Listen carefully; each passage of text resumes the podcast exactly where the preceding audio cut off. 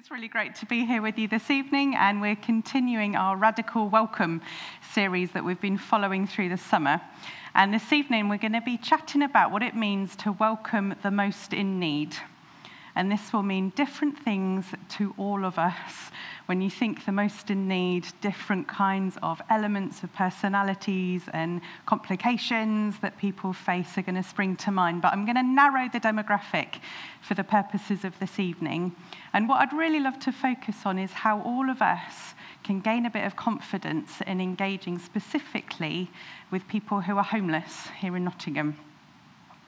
I've been working for Grace Church for five and a half years now uh, within our social justice, and it's a real privilege and it's a joy and it's my heartbeat and my passion doing that. So it's a real treat this evening to be able to explore, have a look at a story from the Bible as to what Jesus might be asking of us and challenging us this evening within um, this group of people who are loved by God, who are precious by to God, and who God has real power to come in and change lives and make things better for people.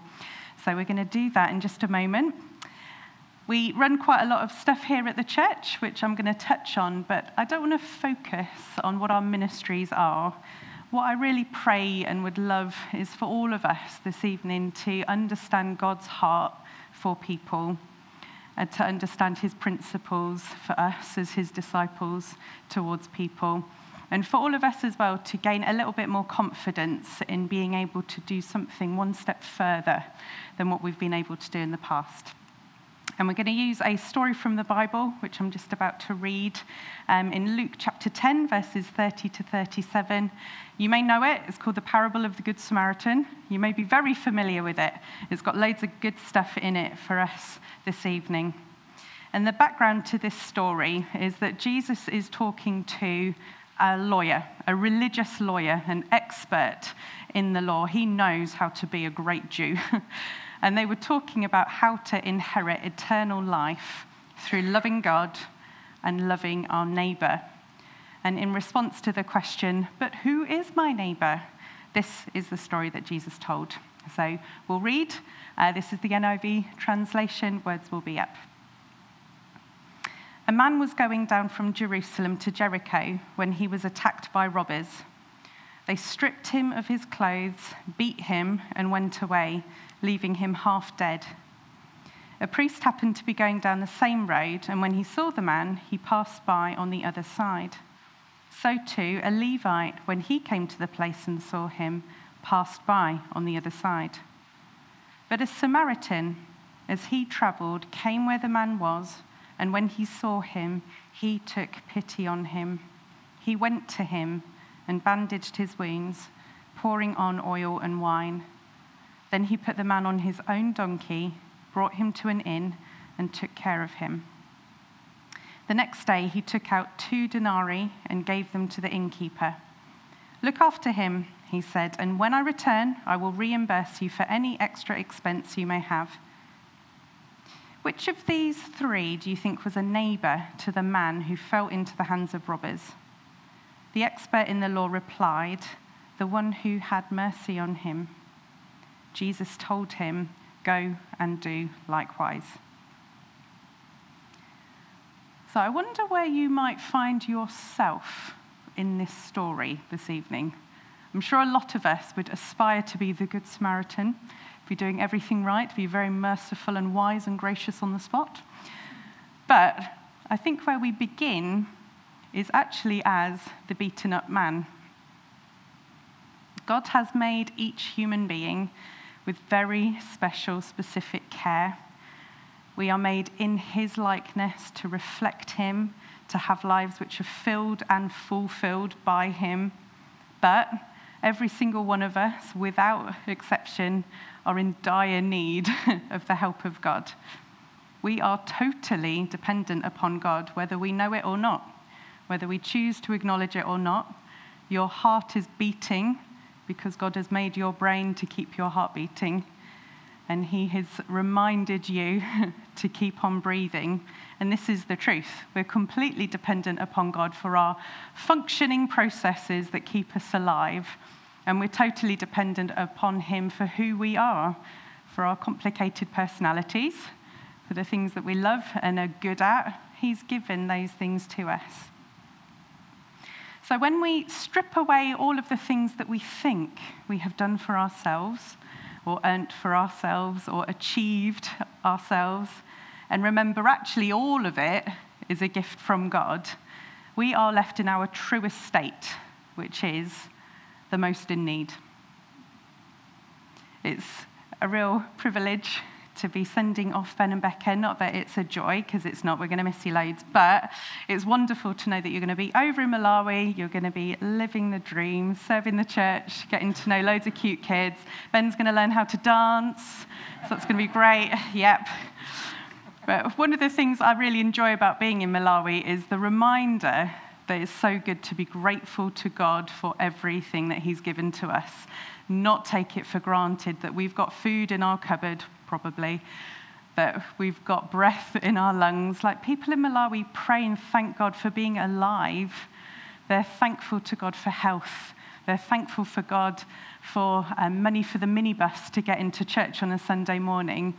And it's always a little bit of a shock when you're there just to remember, oh, wow, yeah, I should be grateful for so much because God has given us so much. And when we begin to list in our minds, even today, what are you thankful to God for today? Like James was saying in his prayer, like God is nice to us practically. He's given us stuff today to enjoy. Like, I was thankful this morning for my breakfast, a bran flakes and granola. I had that for dinner as well. a double blessing. Thank you, Lord. and as well as practical provision, God has given us a deeper, eternal, spiritual provision.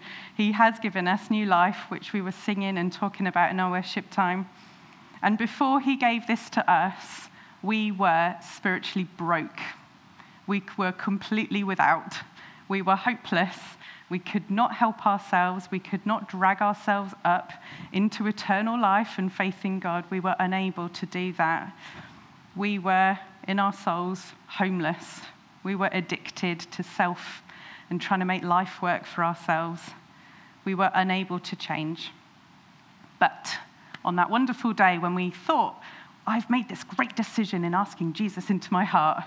What happened is he came in and started to sort us out, and he took us from spiritual poverty into immeasurable wealth. There's now nothing in our lives that we can't bring to our Heavenly Father and say, Help, and He will provide for us. That's His promise, that's His guarantee. So we were like the beaten up man, alone, in need of help by someone else. And we have in our story that someone else is this Samaritan guy who I think shows us three principles this evening as we begin to think about how we can welcome the most in need. So, the number one thing we find in verse 33, and it says, A Samaritan, as he traveled, came where the man was, and when he saw him, he took pity on him. So the Samaritan noticed the bleeding naked guy. Probably we all would if we were walking along a path and saw that in front of us. But he had a choice to make that the other two guys before him didn't make. And his choice was to take pity and have compassion, and that's what he did. So that's the first thing for us this evening. But we can face a bit of a challenge within ourselves like, if we saw a beaten up naked person, we'd probably be quite keen to get on the phone and call an ambulance and help them out however we can. And the, the guy in the story here, he's seemingly innocent, isn't he? Like, robbers have come and attacked him, and he's done nothing wrong, and um, you can clearly see someone is to blame for this, and we must help. But when we encounter people here in our city, there's such complicated lifestyles and complicated problems, and it's really hard to know how you're meant to feel and what on earth you're meant to do. People have long, long backstories of rejection and neglect and drug addiction and family breakdown and lack of education and mental health conditions, and the list goes on and on and on. And because of this, it can be really difficult to know how to respond. It can be really easy to try and find someone to blame and as we do that, our compassion levels take a bit of a downer. And even if you're naturally wired to care about people, there's still a decision to be made. It still is an effort. I was um, five years old when it became apparent that I really care about this. I um, was insistent on my uh, school friend Emma, who was the really stinky girl in the class, that she should come to my birthday party. And uh, I dragged my mum to go to her house and meet her parents and make sure Emma must be invited to my party because I could not bear the thought that she wasn't going to come. And so she, I don't know if anyone's a child of the 80s here, but you remember the sleeves on dresses. Emma came in this old bridesmaid's dress, purple, shiny, with massive sleeves with lace around them. And this was the first birthday party she'd ever been to. And it was precious to me and it was precious to her. Since then, I've lived in Uganda and done voluntary work for 16 months. I work with homeless begging people and with street children. Um, and my job is revolving around the most in need here in Nottingham, how to love and care for people. So, on the passion level, like I'm, I know I've got a heart for this, and yet, nine times out of ten, I don't want to do it. This is a leveler for us. you may not feel the same way that I do. We all have an effort to make and we all have a decision to make. So we're all in the same boat this evening. So if you're thinking she's talking about that, but she loves it, that's not me, we all have a challenge here from Jesus today. And what we can learn from the Samaritan is to look beyond the complications, the reasons why, and just see the person. So, the lawyer, this expert in the law who was listening to Jesus tell this story, would have assumed that the Samaritan would be the last person on the planet to help this guy. There were massive cultural and religious disagreements. And the point of Jesus' story, although it does teach us some nice things here this evening, the point was to shock this lawyer into realizing that he could not love his neighbor. He could not inherit eternal life. He could not overcome his discrimination if his neighbor was a Samaritan. That's the point. Jesus was bringing him face to face with his need of God's mercy and his help. And God is capable of rescuing us from our own discrimination. And He is capable of rescuing any person from any lifestyle and any problem and any background into something glorious. We can have ridiculous levels of faith in God because He is able, He is capable, He is loving, He's merciful, He's powerful, He has authority when we read stories like in Mark chapter 5 of the demon possessed man. Do you remember? The guy living out in the tombs and yelling and cutting himself, and many displays of what we would probably call mental health conditions today, although in that instance it was demon possession. God totally transformed his life through an encounter with Jesus, and that can and does happen today as well. Our job is not to try and choose who should deserve to be rescued by God. Our job is to see the person. Our job may be at some point down the line to ask questions as to why people are in the position they are in. But that's not the first thing we should be concerned about. It's see the person. We need to nip our cynicism in the bud and stop and say hello and have compassion. The second thing that the Samaritan teaches us, we find in verse 34, and this is around meeting immediate needs. So it says in that verse, he went to him and bandaged his wounds, pouring on oil and wine. So he did what he could in the moment to help the guy. Wine, uh, not that he would have known the science, but wine has antiseptic qualities. So he'd have known, oh, cleaning a wound with this stuff seems to help. But that's what it was. And oil is really good to rub on uh, ouchy bits, and it creates a bit of relief there. So he did what he could. But that was of a cost to him. That was his wine and his oil, his cloths that he made into bandages. It interrupted his journey. It took his time, and it even cost him a bit of his safety as well. It was a big effort, and it was overwhelmingly the right thing to do. So when we meet people in town, it can be a challenge to know what their immediate needs are and therefore what on earth we should do about it. but there's a couple of things that we can do. Offer to buy a coffee. Ask how many sugars. Don't be scared when the number is astronomical. Like, I've had 16 sugars before now. I mean, what is the point? I normally stop at about three, and no one has been able to tell the difference yet, so. no, put as much sugar in as they want. If you don't have money on you, or that's not what you're able to do, then don't. That's fine. Probably a chat is of more value than a coffee anyway hang out for one minute, ask a question, listen, chat with people. Loneliness is often the immediate need, so you can meet that. We have had advice from support workers who work with homeless people, from police who work with homeless people, and even from people who have been homeless and aren't anymore.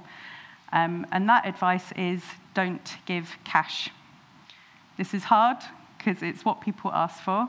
And it's the easiest thing, frankly, for us to do is fling a quid and then leg it and feel like you've done something. But we've been advised time and again don't do that. It can be as cheap as a quid for drugs here in Nottingham. I'm not saying that every homeless person is on drugs, but a lot do use drugs.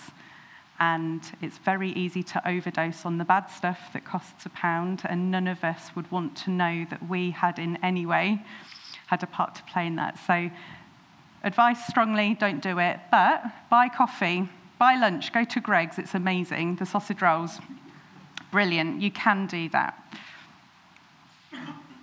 You may be aware that we run a food bank here at the church on a Monday and a Thursday, little whoop.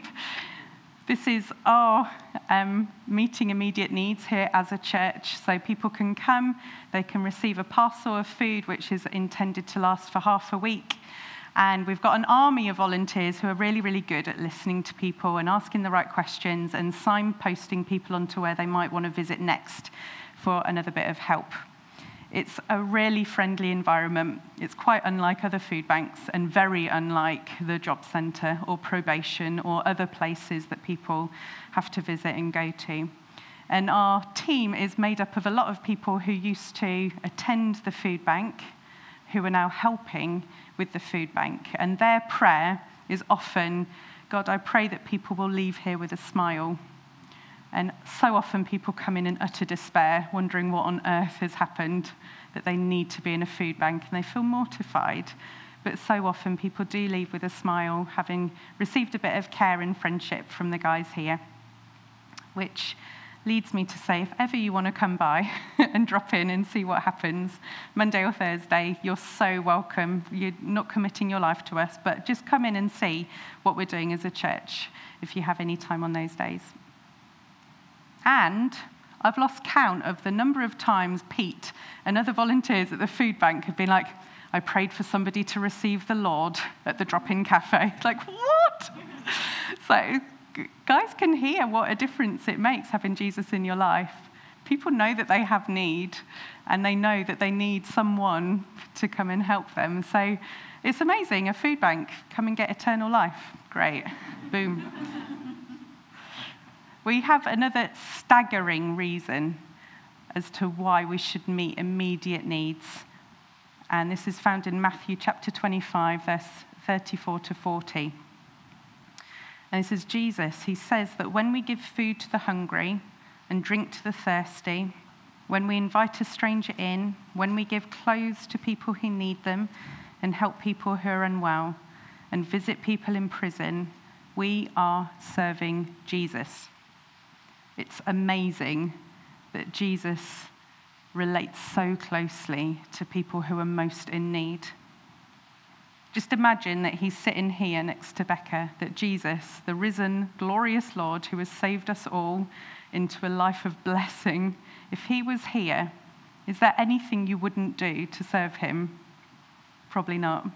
And yet, what he asks us is when we see people, his brothers and sisters, we are to serve them as if we're serving him, and he accepts it as praise to him wow, what an opportunity to serve our Lord in the face of other people. It doesn't sound to me much like that is an optional discipleship extra if you've got a bit of heart for it. That is Jesus saying, when you do this, you are serving me. This is something all of us can grow in. So, the final thing, the third thing that the Samaritan teaches us this evening, is to look to the longer term support of the person in front of us. So, in the last bit of verse 34 and 35, it says this Then he put the man on his own donkey, brought him to an inn, and took care of him. The next day, he took out two denarii, which is money, and gave them to the innkeeper. Look after him, he said, and when I return, I will reimburse you for any extra expense you may have. So, the road where we find these guys between Jerusalem and Jericho is about 17 miles long, and I've been there. There ain't nothing there. It's like blinding white stones and desert and absolutely nothing. And it was a notoriously dangerous place um, to be. There's lots of big rocks for baddies to hide behind, which is what the guy in the story encountered. And the Samaritan big time risked his own safety by stopping for the guy and by getting him on his own donkey and walking potentially the best part of 17 miles with an injured guy. He then nursed the man himself. He got his hands dirty. He got involved. He laid out money so the man could continue to be looked after. The money, two denarii, is about two days' wages so it's not a small amount for a guy who's looking after a complete stranger. And he promised more if more was owing. And I'll just take us back to where our places in this story as the beaten up man. And as we read more about what this Good Samaritan, Jesus, has done for this poor beaten up man, it gives us more reason to love him and to worship him this evening. Jesus got his hands dirty in our lives, in bandaging us up, in pouring on the most precious wine, his blood, and pouring out the most precious oil, his Holy Spirit, to heal us and to redeem us and to bring us into long term recovery. He risked his own safety to the point of death and he paid the ultimate price for us in his life so that we might be welcomed by God forever and ever into eternal life, into heaven. So, the principle here for us is to look to the longer term support and care of people. It can feel very daunting because we don't know what that looks like, and we certainly probably don't have it within ourselves to provide that. But that's not what I think we need to go away with. We are not the providers of new life. we are not the rescuers. We are not the one stop shop for everything you need. So you're off the hook. Don't assume that. But we know the one who is able to transform lives, the one who is able to offer ultimate help and it's only through knowing and loving God anyway that you can have any kind of fullness of life and fulfillment. And it's only when the most in need come to God that they can find the most help. So that is our job. It's to direct people back to the one who loves them and made them and has better for them. There's about 45 people sleeping rough in Nottingham every night. There's lots of people trying to help. There's lots of good charities and agencies and support workers who are trying to engage with people so that they can get off the streets and into something better. Often it doesn't work. I met a guy called Adam just last week on my way into work here. Uh, lots of health conditions, some mental health, drug addiction. He's been homeless for a few months. He's tried with Framework and other agencies, but it's just not worked for him. He hasn't been ready or able or willing to engage in what longer term support could look like. And it was the same in Uganda with playing around with these cute street kids, like amazing. And yet they didn't want to go to school, even if I was like, I'll pay for you, you can go. They weren't interested. They didn't want to find a house. They didn't want to be looked after. And you, you just cannot help people who are not ready to be helped. You can't do it. It's the same in Nottingham. What we can do is we can pray to God to give someone that desire to want to step forwards in their lives. Three and a half years ago, we launched a midweek service here at Grace Church on a Wednesday, 12 o'clock. I know some of you have been. It's great. Um, it's similar ish to a Sunday in that we kind of sing and read the Bible, try and apply it to our lives. But what's different is then we have an amazing lunch afterwards. Um, we really want to build community, and eating is central to that. And we've seen God do some amazing things on Wednesdays. Like, often the times of worship are so deep and profound. Through very, very simplistic prayers, you just feel the weight of God's presence suddenly boom in the room, like, oh. And people, guys who just haven't connected with their emotions for years, leg it because they can't cope with the fact that God is bringing feelings back into their hearts again. And we see people miraculously healed of physical stuff because it hurts and God can help. So we'll pray and then God helps. Like, yay! Like some of the prophetic stuff that's come through is just the most razor shot that I've ever known in my life. One little story uh, we have visiting speakers quite often on, on a Wednesday, people who've had a life in God, who've had a bit of a background, and God has broken through and done something amazing. And it's really relevant for guys on a 12 o'clock to listen to those. And this one guy called Mike, um, he felt the Tuesday before he came on the Wednesday, God told him to get his watch out of his drawer because he was going to need it on the Wednesday. So he got out of bed, got the watch out, like, oh, remember to bring it. So he brought it on the Wednesday, and he was up the front and he was telling his story, and then he stopped and he pointed at a guy and he said, Would you mind just coming up here for a second? So one of the guys called Duncan, he got up to the front, and Mike brought out his watch and said, um, God told me to give this to you and say, The time is now. And I don't know what that means. There you go. But what he didn't know was that a couple of months before Duncan had been baptized, because he'd seen a clock on Maid Marian Way on St. Nick's church that says, um, Now is the time to seek the Lord. And something just shifted in him like, boom, I need to take this seriously. I need to get baptized.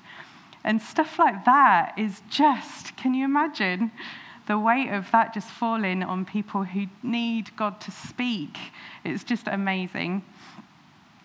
We run a literacy program here at the church for people who didn't get on so well at school, who can't read, who want to apply for jobs, but you kind of need to be able to read and write and to read the Bible for themselves. We run a men's discipleship group for 8 to 10, 12 people from the 12 o'clock service who want to know what it means to be a Christian and how to align their lives with the principles of God. When God gets involved, anything is possible. But a couple of very practical things that you and me can do as we look to having compassion, meeting immediate needs, and then looking to longer term support for people is number one, these cards. They say we are open on them, and we've made thousands of them so that we can all take a bundle and shove them in our pockets or handbags. And what these have on them is times of when our food bank is open, which is a lunch club as well, people can come and eat free stuff, and when our 12 o'clock service is on a Wednesday as well. This is to help all of us just have a bit more confidence to, like, do you want to come to this thing? so, um, yeah, we have made thousands. I encourage you to take some and use them. In a perfect world, you would be able to give these out tomorrow. Um, these actually have times of October food bank because we're changing our days a little bit. So feel free to grab some, but just hold fire for a few weeks. or nearer the time, I think it, as October comes, I'll just do a sneaky little reminder like, grab some and there's the time to start dishing them out to anybody that you. I want to see these on the floor in town because we've been giving them out. Yeah? So go for it. These are up for grabs. So that's one very practical thing you can take. The second thing is you can pray that as you bump into someone, as you spend that minute together, get their name and pray that God brings them to a point of wanting to take a step forwards in their lives. God can do anything It's a gift from God to have that initial desire to want to step forward. So let's be praying that people get that quickly so that they can get on with things. Can you imagine how the atmosphere will change in Nottingham if we start doing this? Can you imagine if every rough sleeper gets talked to by a Christian every day and gets prayed for by name every day? It would change things. We're starting a mentoring program for our 12 o'clockers where I'd love to invite you to see if you want to be involved. We want um, to meet up once a week, one to one, with someone who wants to know what it means to be a Christian, read the Bible, pray a bit, that kind of thing. And also, how do you get your life a little bit more in line with the principles of God? If you've got an hour a week for a few months, I'd love to hear from you. There's lots of people who could do with knowing you.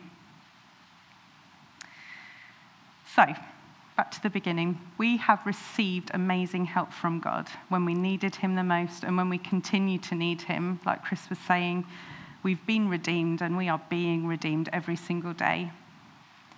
Jesus, the ultimate Good Samaritan, has told us to go and do likewise. So, by doing these th- three things, we can begin to make a start. And we may be hearing some really good stories in the future like a guy who had been homeless for 16 years. He'd been a drug addict. He started coming to the food bank. He started volunteering. He came to the 12 o'clock service and became a Christian. He got baptized. And then he got employed by Radiant Cleaners upstairs in his first ever job. We could be hearing more stories like that, which would be amazing. But, little warning label most of the time, these encounters that you have are going to be disappointing and hard work, and you're going to wonder why you bothered, and you're going to feel rejected and think, I'm not going to do that again. Keep going. The person before you is worth it, and as you serve them, you are serving Jesus. Jesus faced more rejection than you and I will ever know, and yet he kept going. He made the effort with the one, he made the effort with you. So keep going, have confidence, feel your faith rise as you remember that God can do absolutely anything.